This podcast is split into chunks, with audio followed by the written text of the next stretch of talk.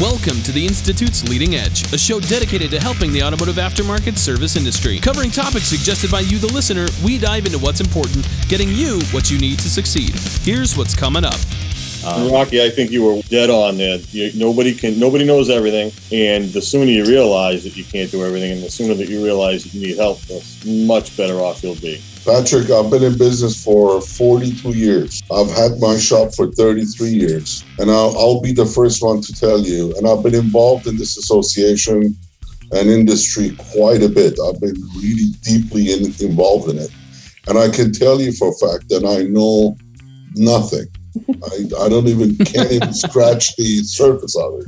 I'll be the first one to tell you. And, not, and, and not only that, though, Patrick. Not only that, when as the times go by, it changes. Things change constantly, right? So if if you tell me that you own your business for 30 years, nowadays that doesn't mean anything anymore. Nope. What it what means is how are you handling it now? How have you been doing for the last six months? And what are you going to be doing for next six after six months from now? How are you going to handle that? How are you going to change change the um, you know, go with the changes? Yeah. Those are the questions that we need to be asking, the ones that are actually, you know, in that realm. We need your help. By submitting questions or topics to institute at iforabe.com, we can continue to cover things that are relevant to you. But for now, we've collected a panel of experts to get you serious results. So what are we waiting for? Let's get into it. Hello, everybody, and welcome to the Institute's Leading Edge. Today, we're on episode 76. Uh, I want to remind those of you who are watching or listening to this, go ahead and like this video or this podcast, share it on your page, uh, follow us for more when we post, just to keep you guys up to date on new content because we're always putting out new content. Today's episode is on increasing increasing productivity in your shop. Uh, our panelists include Patrick Weidman from Grove Street Auto Repair and Rocky Khamenian from Bimmer and Benz Specialists, and of course myself and my dad.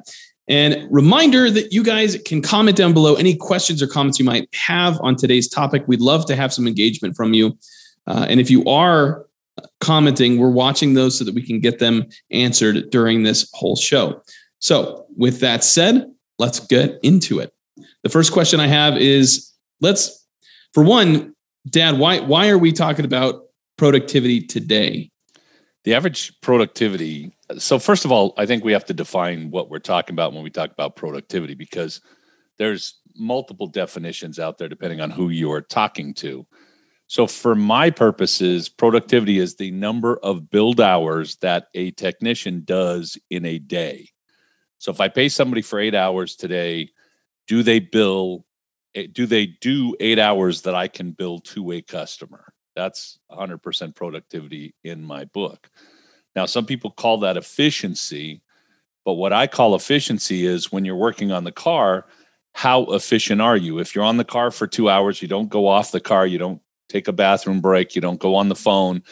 How many hours can you produce when you're on the car? In order to be 100% productive, you have to be more than 100% efficient uh, in your in your business. Now, when you look at productivity, the reason that this is important is because your labor, what you pay for your labor. And and today that is going up and up and up with the shortage of technicians, uh, the technicians that are good, that that know they're good, want more money. Um, it's it, the costs are going up. Let's say I pay a technician thirty dollars an hour, uh, and uh, my effective labor rate is hundred, just because it's a nice round number. Um, when I, I have a load on that technician, FICA, FUTA, workers' comp, vacation, etc. In most places, that's about 30%. So I'm actually paying $39 an hour. Well, if I pay that guy $39 an hour and he only produces four hours today that I can sell, the actual cost of that to me was 78 bucks an hour. Uh, so I paid $78 for the hour and then I sold it for 100 and I only made the difference, which is $22, instead of making, what is it, 61 because of that additional cost because he, he wasn't productive. Now, the average productivity in the industry is 72%. At least it was the last time I checked the number from numbers that I feel are legitimate, which means that typical shop is probably if they're paying somebody $30 an hour for that hour plus the $9 load, they're probably paying somewhere around 48 to $52 an hour based on the productivity and they're losing that extra 10 12 15 dollars an hour and so they don't have labor margin and if you don't have labor margin you don't have gross profit margin and if you don't have gross profit margin you don't have enough dollars to pay your bills. So long-winded thing but i think you have to really define it before you go into it. Um, the shops that i have run uh, run at about 120% productivity meaning my guys do about 9.8 hours a day and actually get that done that i can build the customers because they're very efficient at what they do Also, uh, Cecil, if I can jump in there for Please. a second. So um, I think that there's also a longevity issue uh, with uh, all those numbers that you mentioned. Um, we really have to look into how long is it going to take to sustain certain numbers um, and how um, how uh, tired are the technicians and the workers are going to get if you continue with it. So there's a lot of other portions of this productivity that we also need to be talking about for the for the longevity of it, and in order to be not to create, um, you know, uh, an issue with it with a technician that they were just working too hard and too much and too long and they're gonna go. I can't do it anymore. I gotta go. So all of a sudden, your productivity just collapses, and so there's lots of other things that we really need to look at in a in a large horizontal type uh, conversation. Thank you. I, I think I think we have to be really smart about how we bill out hours, and I I always say you can make more with a pencil than you can with a wrench. So most of the shops that I'm working with have some kind of a labor multiplier. Um, I would tell you that's to uh, pay for the things that we don't really charge the customer for the test drive, the paperwork, etc. But another thing is really to help get that productivity up, uh, so we don't wear our technicians out. You know, um, they. Uh, I believe a technician can be 120 percent productive if the shop runs well, if the parts are there, if we're billing out the appropriate amount of time for the jobs, uh, I think we can run at the, at that pace. I did in my shop for six years, and we didn't burn out technicians. Um, I think I think you have to think about that as part of your business. I mean, and I would tell you that most of the time technicians are not productive, not because they don't want to be or they're not able, but they're not able because the shop process is messed up. You know, it takes too long to get cars in, it takes too long to get parts, we get the wrong parts. You know, the the flow is bad.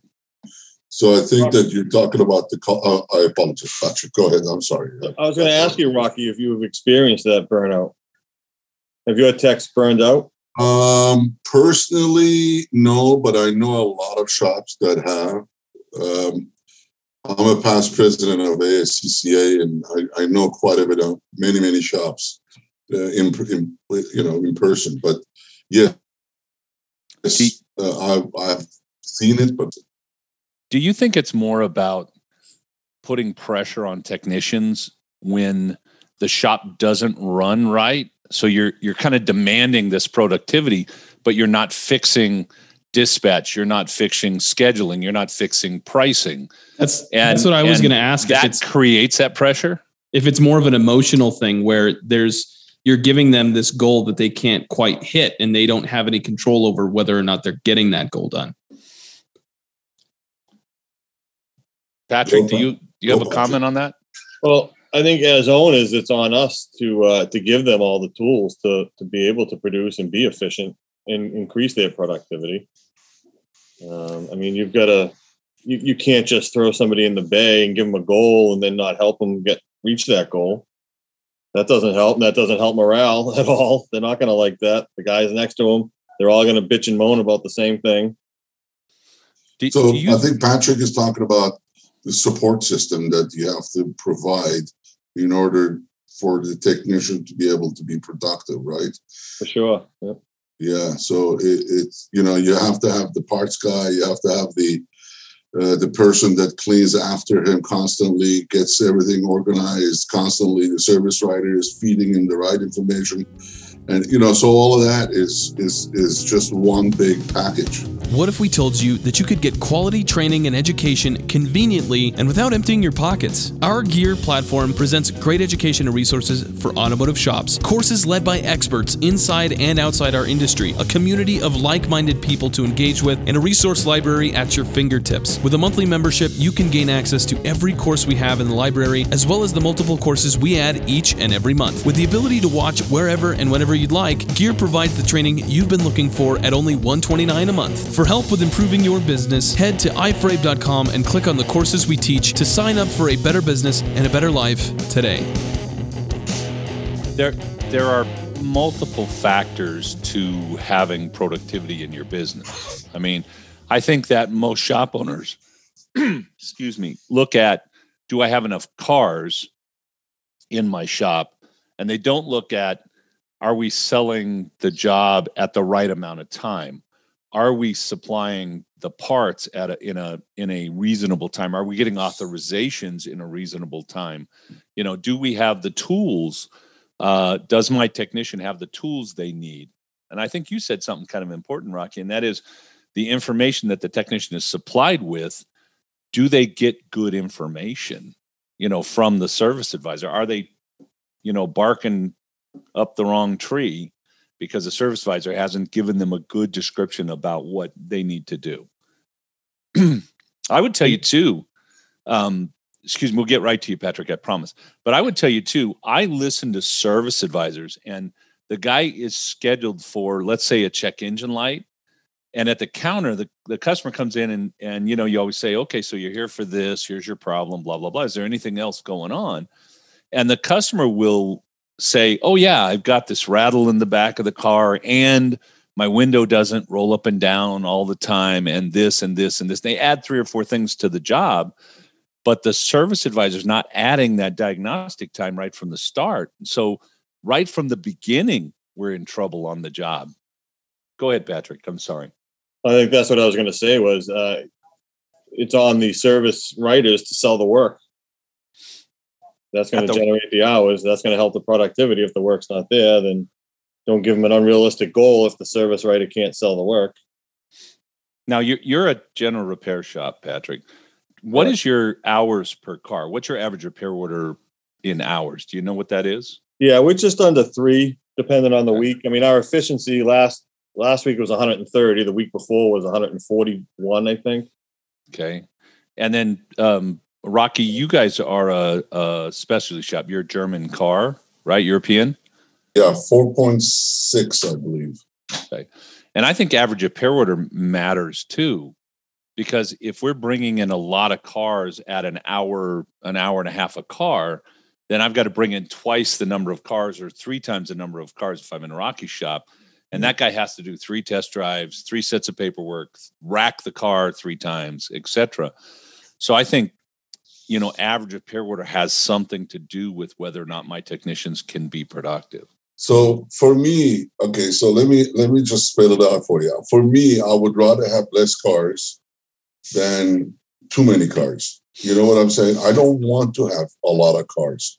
There's a lot of processing, there's a lot of communication, there's a lot of paperwork, there's a lot of lot of everything. Where if I could get one car in and sell three three grand or thirty five hundred dollars on a car. I'd rather do that.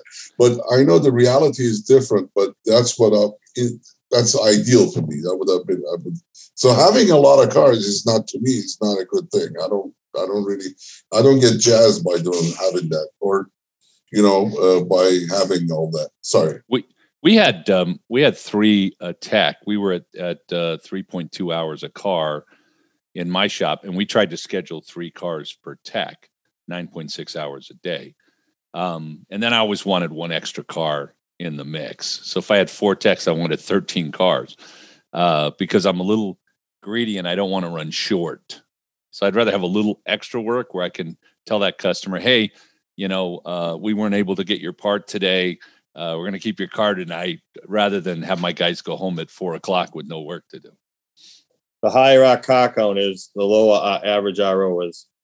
Yeah, and and and I think Every that week, ha- without without fail, if, if that car count creeps up, if something happens and we let it creep up, that average RO goes down. and I think that's because the service advisor doesn't have the time to build the relationship, build the value for the client. And I think it's because the technician doesn't have time to do that good inspection. And both of those are super important when we talk about productivity. You know, are we finding the work that we need and can we sell that work to our customer? Will they buy it from us? And also, You- you Patrick, hope you- oh, sorry, you hope you sell it, and they'll come back for it down the road. I mean, they do. They'll do the inspection. They'll they'll try and sell all the hours, but because there's so many cars, the service writer will say, you know, we'll get you back for that, and hopefully they come back. I mean, Patrick, uh, uh, you have, uh, you know, a lot of cars come in and out. You have to process a lot of cars, and at the same time, the hoist goes up and down Yeah, three times more. Everything wears out. The technician wears. Everybody is wearing out. Whereas if you could have, and, and it, again, an ideal situation where you could have controlled that number coming in, right? yeah. It will be. It would not only the nothing. Not only everything would wear out easy or evenly, but also your text won't be worn out, right? Yeah, for sure. In and out, in and out, in and outdoors, up and down, and for sure. Yeah. There's a lot I- of shop owners out there that don't feel that they have any control over their car count per day. Well, you do. I mean, when you when you understand your business and you know, and somebody's going to say, "Oh no, I don't," but you ultimately have the control. Your service advisor can throttle it back or push it forward.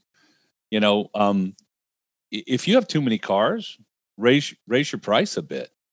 Um, you know, slow it down. We we got people taking in oil changes where they're losing twenty five bucks an oil change, and taking a guy off a three thousand dollar job and then wondering why they don't have productivity or profit at the end of the the month you know if there there have been so many shops that we have come into that have had i worked with a tire guy that had 65 cars a day with an average repair of about 123 bucks and they weren't making money we slowed it down to 42 cars a day which still to me is like oh my god.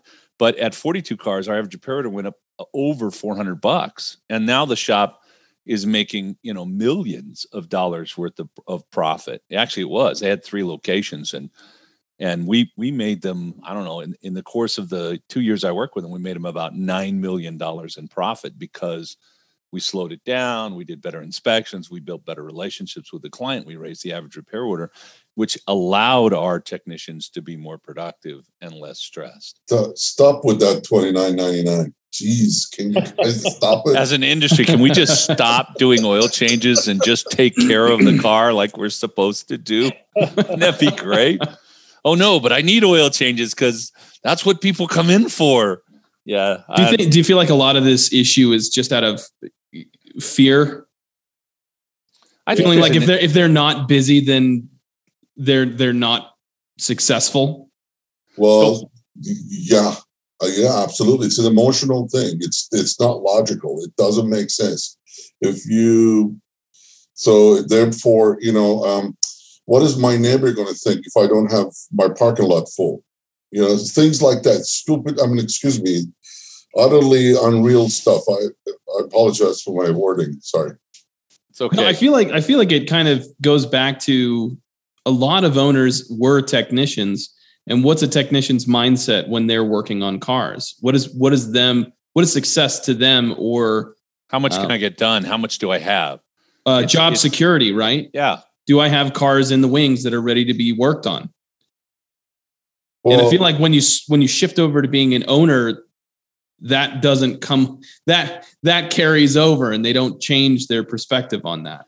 I think there's an inherent an, inherent fear in the industry of I won't have enough cars, uh, enough customers to make money. And I think the second fear in the industry is if I hold my techs accountable or if I try to get productivity out of my technicians, then I won't have techs. And I would say that every single technician wants to be productive, wants to be successful. You, we need to help them to be able to do that. Patrick, Any- did we did we slow car count down in your shop? You did. Okay, and and was that Not as much as you wanted to, but we did. Yeah, yeah, yeah. Was that scary for you? I mean, Absolutely. Yeah. okay, Yeah. It's a scary thing. I mean, when you don't see that schedule full, and we were that shop that pumped out the oil changes. They weren't twenty nine ninety nine, but we pumped them out. People would wait. We don't even have waiters anymore. We don't allow people to wait anymore. We have seven loaner cars, so you take one and go. But we would we, people we'd have. I think we scheduled them eight, nine, 10, 11. Every hour there was an oil change. And as soon as they get in the door, they're looking at their watch and when's it going to be done. And we were that company. We, we you- had it way down. Can you take me to how it felt before, like your feelings and and uh, thoughts before you made that change, and then kind of what your think, what your thoughts and feelings are now? You mean after? You mean when Cecil suggested it? I thought he was out of his mind. but after I realized, I mean, once we started tracking the car count and the average RO and hours per repair order, it was just a world of difference. A world of difference. You saw it almost immediately. Less stress everywhere. The front counter, out back. the the checkbook, less stress on the Checkbook, checkbook, more money in the account. So things that an owner can do is to kind of dial back how many cars we're doing per day, so the tech has more time to inspect, and the service advisor has more time to build value. I, You I think it's one of the one of the one of the um, questions that my my coach through Cecil Ryan, when we were interviewing technicians, one of the questions he had me at, he has me. I still ask it all the time when I'm interviewing somebody. Would you rather have more cars to work on or more work on less cars? And it's interesting when you ask that question how the technicians, the good technicians, the ones that we end up hiring, always answer it the right way. And the other ones are no more cars. Let's get them all in. Let's get them out. Well, you, Interesting. you got to think that the time to get the car in, rack it, all that, it it compounds over multiple cars, does. and this time you're not working. I mean, uh, you talk about having to juggle a bunch of things. If one technician's spending more time on one car, there's not going to be a lot of those changes, and they can just focus on that one car. and they're not stressed out. The tech They're not as stressed out. Yeah. about they're in the middle of a timing belt job and there's a 1030 waiting oil change and we got all the lifts tied up and he's going to have to back something out and that doesn't happen anymore. Less So- stress. So uh, there's another aspect to this. Um, the way I have taken my business after 33 years, or during the 33 years, is that um, I, I'm a relationship. Uh, mm, I, I I love to create relationship with my clients, and I consider myself a very um, service oriented and very boutique style shop. And if when when you start having too many cars come in there, you're going to cut from all, all all that relationship. It's like, you know, you're you have a girlfriend and you can't see him five, eh, for five minutes a week. You know, it's like what's going to happen, right? So um, the same thing goes with the clients. Uh, I rather spend the time explaining to my clients and and going through the vehicle because I I am not only trying to be productive but I'm also setting the future for that client in my shop, and uh, and also the automatic um, referral that comes out of that because the the uh, personal uh, attention that that the, that client gets is bar none. It doesn't happen anymore, Patrick. You know that it's Yeah. it's all about hustle up and get going. So I'm I'm a you know productivity for me is very important, but also that relationship is very important for me too. But I don't think you get productivity if you don't have the relationship. I mean, I think there's a real correlation to that Yes. because, you know, I, I love it. You you have this technician working on, you know, a two thousand dollar job, timing belt, water pump, whatever, and you pull them off for this oil change while you got a waiter customer or not, and the technician is going to rush through it so they can get back to the job they think is the job that's going to pay more and give them more, you know, return. They don't want to do that oil change and they're not going to do a good inspection. And then not only are you hurting your company because you're letting dollars slip through your hands, but you're also hurting your client because you didn't really inspect their car.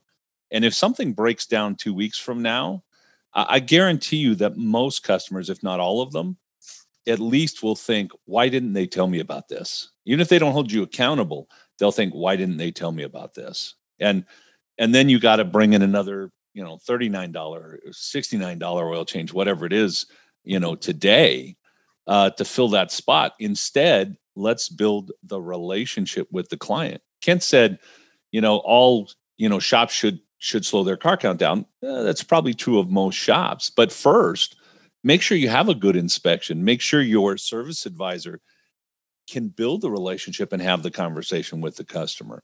I mean, I mean, if you're a, a twenty nine ninety nine oil change company or thirty nine or forty nine, and you're bringing three cars an hour in to do oil changes and rushing them through, your people don't know how to do a good inspection. Your service advisors probably don't know how to build a good relationship and sell your customer a $5,000 job. That's not what you do. You you rush cars through your shop. Um, the service advisors don't have the opportunity if that's your business model. Yeah, and it, it's going to hurt. You know, it's going to hurt th- in the pocketbook. Yeah, on top of that, you know, you're advertising twenty nine ninety five, thirty nine ninety five, forty nine ninety five all changes. Who are you attracting? Are you going to be able to sell four thousand dollars to those people? Are you? Are they? I mean, I'm not saying that you you know you're going to do it inappropriately, but if they need that work, so the so the the shops that are very very busy and doing you know twenty nine ninety fives, they're they're in the business of changing oil. They're not in business of service. They're not in business of automotive repair. You know, and they're they're just they're they're just in the business of Jiffy Lube, and we already have Jiffy Lube. Why do we need to do? You know, I just don't get it. I'll, tell, I'll, tell, I'll tell you what makes me the the most crazy as a coach consultant, and that is when you go in and you watch service advisors. I mean, they're scheduling so many oil changes that even if you found the work, and even if the customer wanted to do it, you're sending the customer out without doing the work. I mean, I've got shops when we start with them that they have so many cars and so much work that they're not the way they're scheduling, they're not allowing for that work to even be but, done and sold. And but dad, they're gonna back. But dad, they're gonna get it later. They're yeah, gonna they're get not. the work later. They're not. I'll tell you that that's a that's a stinking thinking thing to put in your head. I want to. I first of all, if that car needs something, I want my technician to find it. Second of all, I want my service advisor to present it and third, I want my customer to authorize it. And fourth, I want to get it done when? Not two weeks from now. I've had people drive out of my shop, get in a car accident a block down the street and total their car when they had $3,000 worth of work that I was going to do next Thursday. I had a customer schedule work, nice old guy, been a customer for 25 years, didn't show up on the day he was supposed to come in for this $5,800 worth of work. I called. I said, you know, I'm a little worried about Bob because he's not here. So I said, yeah, he died last night. Okay. I mean, I want the work now. Don't get me wrong. I very sympathetic about Bob passing away. Um, but I, if I, if we had done the work the week before when the car was in, if we had loaner cars, if we had scheduled it right, then I would have had the work done. I, I might or might not have known that Bob passed away. Um, she brought the car in later and we did the work because they were going to give it to a granddaughter et cetera et cetera but but still i mean if you let that car out of your shop today the odds of doing that work drop dramatically plus just to add this on because I, I i like the idea of compounding waste you know time waste if you've got to bring the car in twice that's twice the amount of time that you have to rack the car inspect the car get it up there i mean and, and what's happened in the car between the first time you inspected it and, and the time that you bring it in for the scheduled appointment. Something could have happened. Who knows? But the, right? isn't that the isn't that the motto though? To get busy, to be busy. That's you creating that busyness, right? Busy, busy is not profitable. Oh.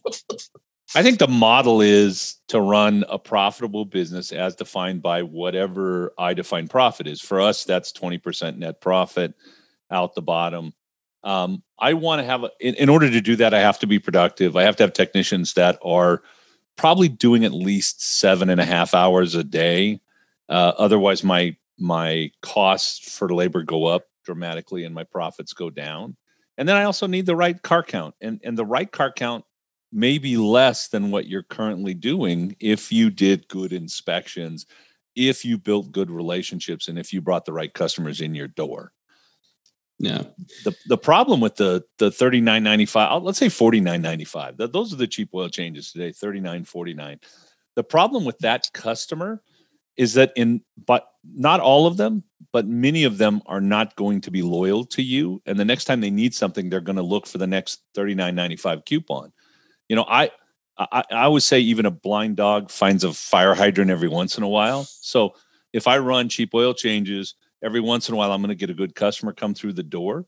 But the bulk of those people are not going to be long term clients that rec, you know recommend people to us etc there's a ton of different advisor training options in the industry making the choice that much harder to make. Some shove too much into too little of a time frame. They can be inconvenient and costly or they're just filled with unhelpful non-applicable information. So how are you supposed to create confident and capable service advisors? The Advisor Mastery program from the Institute is the industry's leading service advisor training, now almost entirely online. With one on one coaching, KPI tracking, live community trainings, a resource library, and more, there's no wonder why advisors who finish the program have seen their efforts rewarded with more confidence, higher AROs, and better sales. If you're ready to stop settling for mediocre and start ruling the counter, join the Advisor Mastery program today. Head to iforabe.com and register now. We'll see you in class to bring this back, a lot of the stuff that we've talked about has almost nothing to do with the technician themselves. It seems to be everything that management handles to improve productivity. Why is that? Because that's where it really begins. And in most shops, that's what's holding it back.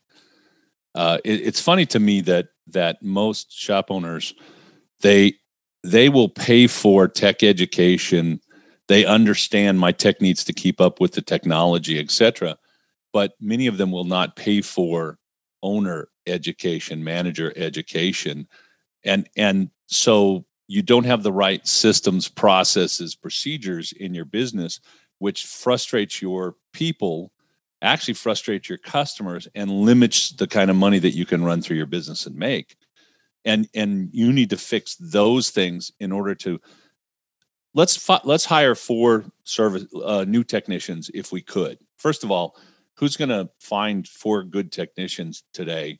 But let's say that we could and we hired them all.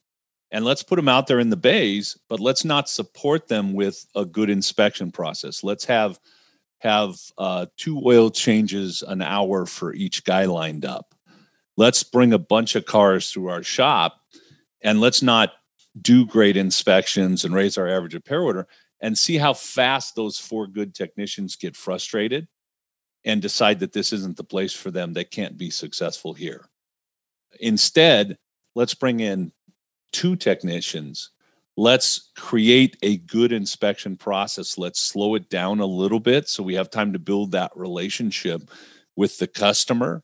Let's market for top notch customers. Let's make a shift in our thinking and let's set these guys up to be successful and then let's see how long they stay pumping out eight to ten hours a day out of those bays go ahead rocky thank you so i agree with you that you got to constantly uh, uh, look at your numbers look at your productivity numbers it has to happen it has to happen but oh, in the end of the year is also where you really need to look at it too yes i did produce certain percentage of productivity this year.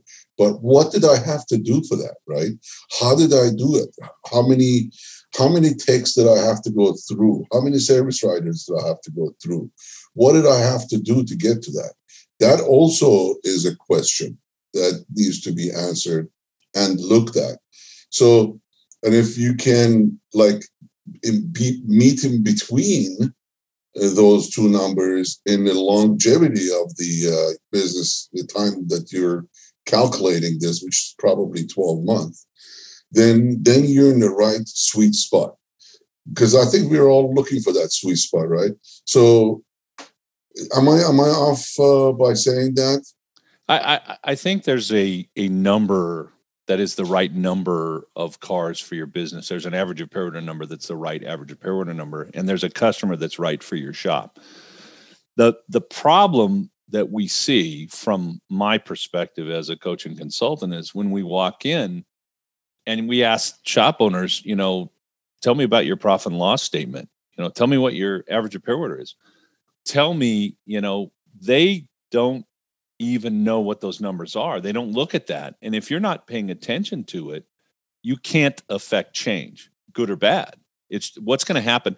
You it is out of control. You have no control because you're not paying attention and because you're not doing, you know, your energy is in different areas. We've got guys that are spending, I don't know, ten thousand bucks a month on direct mail to bring in a bunch of oil changes, and they're in a they're hamsters on a wheel. So, you know, I think you're right, Rocky. I think we need to look at the big picture, but I think we also need to have targets that we look at weekly, monthly, and and we need to pay attention to those details so that we can create an environment where we can be successful and our people can be successful. Somebody has to be the captain of the ship. Somebody has to steer it the right way. Somebody has to navigate the course, and that's you got to do it by the numbers. And one of those Yeah. numbers is productivity. So before you you got into coaching and consulting, um, uh, Patrick, did, were you paying attention to those numbers, or what was your main concern? Uh, I was. I was paying attention to the numbers. We definitely didn't have the productivity we have now. We were running, if you remember, we were probably high 80s, low 90s, which wasn't bad. But we had one of the technicians was consistently 25, 35 hours a week. And then um, Ryan changed the pay plan. All of a sudden, that guy can, the same guy, same amount of cars, can now do 45, 50 hours a week because he's getting a, a different pay plan. He was getting an incentive. We had one before, but it wasn't as robust as what we put in. Um, but it was a huge difference before. I, th- I I think it's important that I think it's important that you pay. Um, I don't build pay plans anymore that are flat rate. We don't do that. I also don't build hourly or salaried pay plans. I build a balanced pay plan that's kind of a balance. I call it performance enhanced. And one of my rules is that the bonus has to be enough to change behavior. So if you're going to bonus your guy, you know, two bucks an hour when he hits 40 hours or 50, he doesn't care. But if you're going to pay him another five, now that starts to, you know, that starts a couple hundred bucks. It's 800, a thousand a month. That's a different story. It can has to move the needle a little bit. Yeah. Yeah, because that's what the plan plan was before. You know, if they hit over 40 hours, they get another buck an hour. Once they went to 50, 45 hours, they got an extra $50 a week. And there was only one guy out of the four that it really gave him any kind of motivation. But once we switched, it was like night and day. So having the right pay plans, it's funny because when we put these pay plans in place in every shop we've ever put them in place, and that's probably a thousand shops, performance has gone up, productivity's gone up dramatically 15, 20, 30, 40%. Easy. Um, and you you would think, oh no, I'm I'm I'm paying this guy more money, but in effect, you're also bringing more money in. And the when you overcome your fixed expenses, there's a lot more money sitting in the pile that can be paid out. Yeah, That's even kinda- though you're paying the payroll goes up, uh, it, it's offset by the increase in the the net profit that uh, ultimately drops down the bottom. I mean, once this guy, I mean, we've, once they start hitting 60, 70 hours, yeah, they're making a great um, paycheck, but the amount of work they're producing, I mean, that's 70 hours, you know, it's 50% of its parts. And, you know, if you got a 60% GP on the parts, it's really dropping down at that point.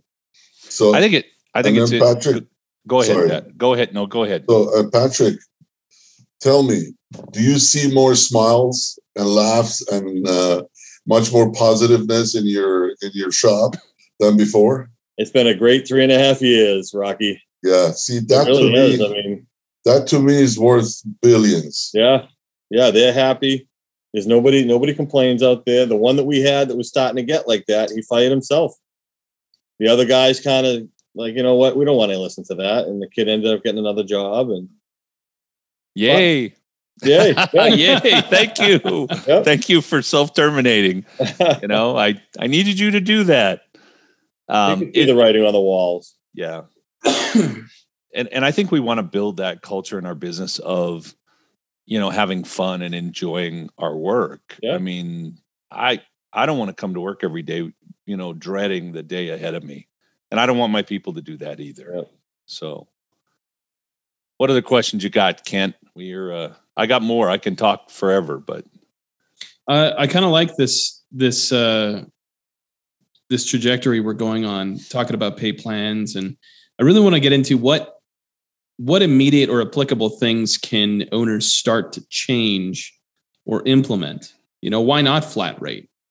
Uh, what they need to do is fire that lunatic and hire somebody that can do the job.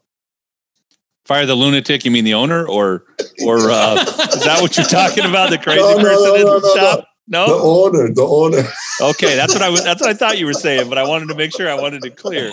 Um, no, I, I, you know, obviously, I'm an educator, so I think education is is one of the keys. And and having done this now for 22 years, and watching guys like Patrick who were stressed when I first met him, who weren't making the kind of money he wanted, you know, uh, there's been so many people that we've helped that they were ready to get out of the business. You know, Tom um, can never remember his last Lambert? name. Lambert. Uh, you know, he was ready to quit and and get out of the business completely, uh, in debt, unhappy, and now he's taken you know two weeks every every three or four months and going all over the world with his new wife and enjoying his life and his business is making him you know 50 times what it was before So so there's a perception that is prevalent in the industry, and I almost feel like again we kind of we kind of go back to this. You you want to get your tech trained and uh, on the newest thing, the newest uh, tool or, or or what have you. But would it be more beneficial? So say you you're presented with two classes that you can have your technician and or business take. Right, one would be just the new tech technology that they can learn that you can maybe start to sell in your shop and the other would be developing and implementing a workflow process. i i Which one I- would be more valuable? I first of all, if you don't have a good workflow process, do that first. Okay. But I don't think it's an either or today. In today's business, I think you have to have both. The owner really, unless you really, so it's my business. If I really want to be a tech, I should be a tech in my business. But if you're going to be a tech in the business, you have to hire an owner or a manager to be an owner manager you have to hire somebody to do that job. It's not like I can be a tech and the owner manager job doesn't get done. So, so if you want to be a technician in your own business, I, God bless you. If that makes you happy and that fulfills you, be a tech in your business. But also create your ability to be successful by hiring and training an owner and a manager that can really manage the business. And so I don't think it's either or today. I think you have to do both. And if you're an owner who's gonna be a business owner and really own your business and manage your business, those classes are essential. Patrick, how much money do you think? I mean, you paid quite a bit to be consulted with and and et cetera, and you're and you're still paying. How how how much money have you made based on that? And how much you, how much better is your life today quantitatively um, than it was three and a half years ago? Well, I'll first start with I would have spent twice what I spent to get where I am today. I would have spent twice what I spent. I should probably shouldn't have said that because you're going to raise your rates, but but I, I would I. So we were, we didn't do bad, and we were probably floated around ten or eleven percent net uh, when when you came along. Uh, we hunted you down, and now we're probably 19, 20% consistently. Before the 9 to 10% might have been, you know, it jumped up and down, down to 4, up to 10, but now it's pretty consistent at 19%. So I, I would say it was that three times, four times as much. Maybe even. I, I couldn't even, I, I, haven't even put a pen to paper to figure it out, Cecil, but it was the best money that I ever spent. And as far as quality of life, the best money I ever spent. And I think It's that's not- for me, it's more important to have that quality of life than it is to have all the cash in the bank. I mean, obviously, if I have cash in the bank, I'm not worried about paying my bills, then I have better quality of life. But, you know, our our mission statement here is is better business, better life, better industry.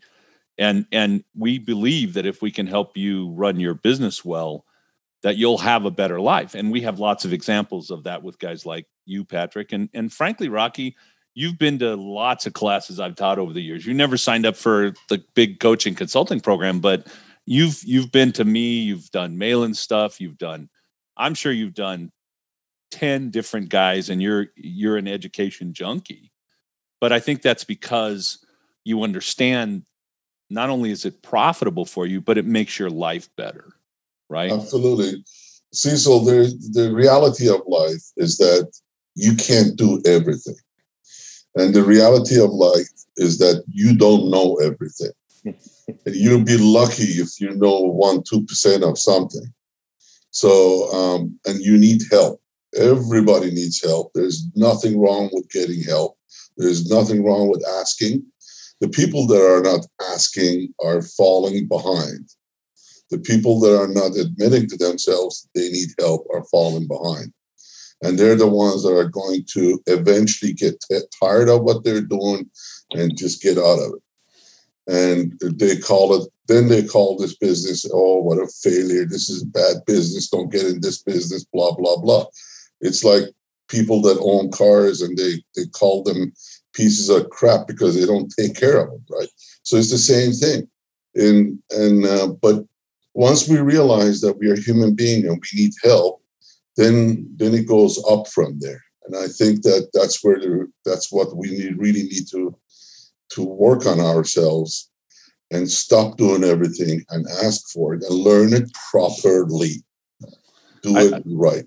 I think it's I, I think it's really um, interesting because we're having a conversation about productivity and the lack thereof in your business. I mean, if you have 100% productivity or 95, 97, or 120, um, then you, you don't need this conversation. But if you're a business that's doing 70, 60, uh, 80, you need the you need the conversation and you need the education, not just because it's costing you tens of thousands of dollars a year, but because it's costing you life, right? My, my life and it's stressing out my people, which is costing them life. Causes a lot of churn over, causing more stress, more issues because you got to find new techs. More cost. And by the way, new techs aren't out there.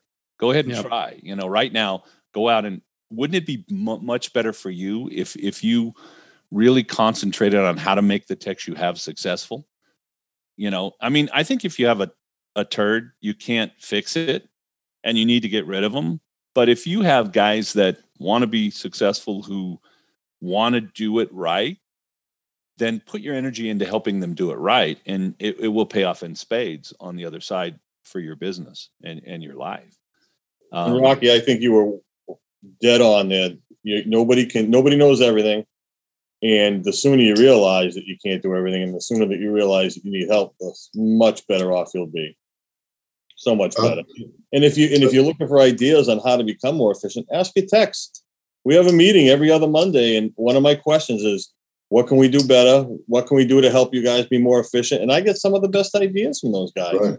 You know, what if you move this tire machine over here? Or, you know, we didn't have to roll the tires. Something as simple as that. Can you, you know, minutes here, five minutes here, two minutes there, they add up. Patrick, I've been in business for 42 years. I've had my shop for 33 years. And I'll, I'll, be the first one to tell you. And I've been involved in this association and industry quite a bit. I've been really deeply in, involved in it. And I can tell you for a fact that I know nothing. I, I don't even, can't even scratch the surface of it. I'll be the first one to tell you. And, not, Rocky. And not only that, though, Patrick, not only that, when as the times go by, it changes. Things change constantly, right? So if if you tell me that you own your business for 30 years, nowadays that doesn't mean anything anymore. Nope. What it what means is how are you handling it now? How have you been doing for the last six months? And what are you going to be doing for next six after six months from now? How are you going to handle that? How are you going to change change the um, you know go with the changes? Yeah. Those are the questions that we need to be asking. The ones that are actually you know in that realm. But other yeah. than that, sorry. You know, it, it, it's interesting because we're having the marketing conference. Um, I, I've had conversations with the these marketing people that are going to come in and talk. These are my gurus. These are the, I'm not a marketing genius. I mean, I'm just a, I know enough to get myself in trouble and I know enough to say you you need to talk to Dan or you need to talk to Sierra or or whatever. What has changed from when we did this just before COVID to now? It's it's amazing the differences in in less than 2 years that have happened in marketing. And you know, there's so many guys out there that are holding the industry back because they're either afraid to get help or they they they, they just think they're stuck and i'm trapped in this job. It's a crappy job. It doesn't pay well. This is a crappy industry. You know i love the car analogy. Well that car's a piece of crap. Well you didn't take care of it. You didn't put energy and time and and money into it. Well of course it's a piece of crap. That's what happens to cars that aren't taken care of. And by the way that's what happens to businesses that aren't taken care of and that's what happens to people that aren't taken care of. They don't produce. They don't you know if they're not managed if they're left to their own devices they want to be successful but with everything holding them back we're not charging the right price we're not scheduling correctly we're not you know the art we have problems with parts and and all of that. Of course that's going to be difficult for us. You know what i'm saying? Yeah. um yeah it's we have a problem in our industry in the, in that there's a good 75 80% that don't get help and and they they they're not they're not moving the bit the industry forward and, and it it holds the rest back. It's kind of interesting because when you look at statistical data there's always about 20% that just really get it and they move forward very quickly. They get the help they need. There's another 50 60% that they're in the middle. They they get a little help here and there. They think they can do it themselves but they're not they're not you know they're making the 4% one month and 9% the next and and you know they're paying their bills and they're they're not hating life.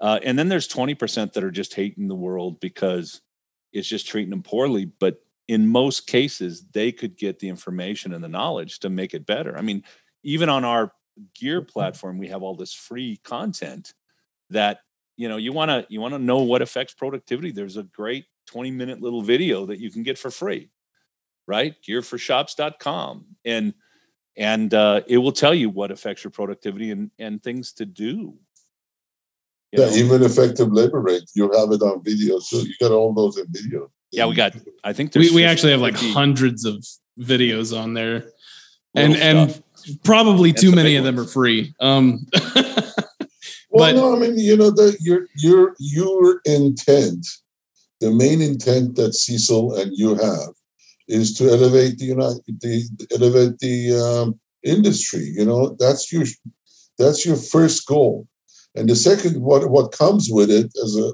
as a uh, uh, as a uh, basically a, um, a result a Comes gift to you is what you can make out of it, right? So it's it's all good. It's all it's. I know. I, I mean, I've known Cecil for years. I don't know how many years? Long time. long long t- 30 30 35 something like that yeah. That too too long we're both a little too old to be talking about age so Yeah, Cecil was uh, part of this association too a long time ago, but he still is. I mean, he still contributes. Thank you, Yeah. Cecil. yep, thank you you guys let me Well, I think So- the good thing is that people are the people that are listening to this podcast now. They're, they're obviously dipping their toe in the water, so they're trying to elevate themselves. They're starting to think about it, and hopefully, this will get them to take the dive in. You know, as they see more of these podcasts. I mean, and it's not just Cecil. There's a ton of them out there. You know, there's Carm Capriotti and a bunch of guys out there that are putting podcasts out. I mean, that's how I found Cecil. So there's if, if there's if they want to improve themselves, they can. And they, if they're happy with the eighty percent productivity and you know barely making the the the rent, being overly stressed. feeling really stressed, I guess that's where they want to be. But they should know if they're listening to this podcast that there is light at the end of the tunnel if you put the effort in and put the time in and I think I think one of the real keys is when you learn how to schedule and you learn how to um, look cars over and build relationships, your average repair will go up, your your profits will go up, and your life will get better, and and the lives of the people that work with you will get better and their families. So you know we we as as business owners we have broad reaching effects to the things that we do and we don't do. Um, productivity to me is simple you know have the right number of cars the right customers coming in make sure you do great inspections have really good communication processes estimating write-ups um, and and you're going to sell lots of work and you're going to get lots of work done if you put those things in place that allow your people to be successful one of the other questions we ask potential technicians when we're looking, when we're interviewing them is, um, how many hours can you produce? Do you think billable hours? And then the, the follow up question is, what supports have to be in place? What support system has to be in place for you to achieve that? Mm. And almost all of them, the good ones, say, how many lifts will I have if I come here? How many, you know, where is, where, what's the shop layout? They all want to take a tour of the shop. They want to see the shop layout because they want to know if they're going to be successful here. And if you can provide those types of things, and it's just the little things. We have motion sensors on the doors so the techs don't have to get out of the cars when they come in. You know, the, they they pull up, it opens, and it's just it's you know thirty seconds to come in, pull the car, shut the door, get back in the car, go put it on the rack. But those little those numbers add up, and and I think potential technicians appreciate that. Where at least I'm looking out for their productivity and their paycheck and their happiness, basically. Let me ask you an, another question here, Patrick. Are your people, your technicians, your service advisors, making more money now than they were three and a half years ago? One hundred percent, Okay. absolutely. Yeah. So, Patrick, let me ask you something. Do you have a bank of uh, reviews from your employees? You know, I don't. Wow. That's a good idea, though. I'm guessing you do, Rocky. No, I don't. I don't fire and hire that many times, but One of one of the the things that is becoming important is having your technicians do videos saying, "Look, this is a great place to work. I have a wonderful place. It, you know, it's it's heated, it's air conditioning. They they take care of me. They provide lunches. We they listen to me. You're this. These are the kind of things." You know, uh, we're talking OTT over the t- over the top advertising. We can we can geofence, uh, send our ads into a very specific area. We can look for a very specific type of person, and and we're attracting the best employees using these new methods that just weren't there a year and a half Yeah. ago, two years ago. So, yeah, I would tell you right now, get get your people on film talking about how great it is to work there, and create a, an advertising video for technicians. Obviously, once in. obviously once you've created a successful work environment with all the support necessary so that a tech can be successful and productive in your shop well gentlemen i was going to do final thoughts but i think you did sum up everything quite well at the end there. Um, i want to thank rocky and patrick for being on with us Thank today. Uh, hang out a little bit after we finish. Um, those of you out there who are looking to increase your productivity, again, we have a lot of free resources at gearforshops.com, or you can check out our actual home site, wearetheinstitute.com. We've got a, uh, just a plethora of, of free content. Check out your local associations because they have some beneficial things there for you as well to help you improve your productivity. Slow it down, de stress your work environment, and start making more profit in your business so that you can have a better life. Thank, Thank you very much. thank you for all you guys do. Thank you. Yeah, you, thanks, guys. guys. That's it for this one. This episode was brought to you by gearforshops.com and the Institute. To find more episodes or for more information about the services we provide, visit iforabe.com. Thanks for listening, and we'll catch you in the next one.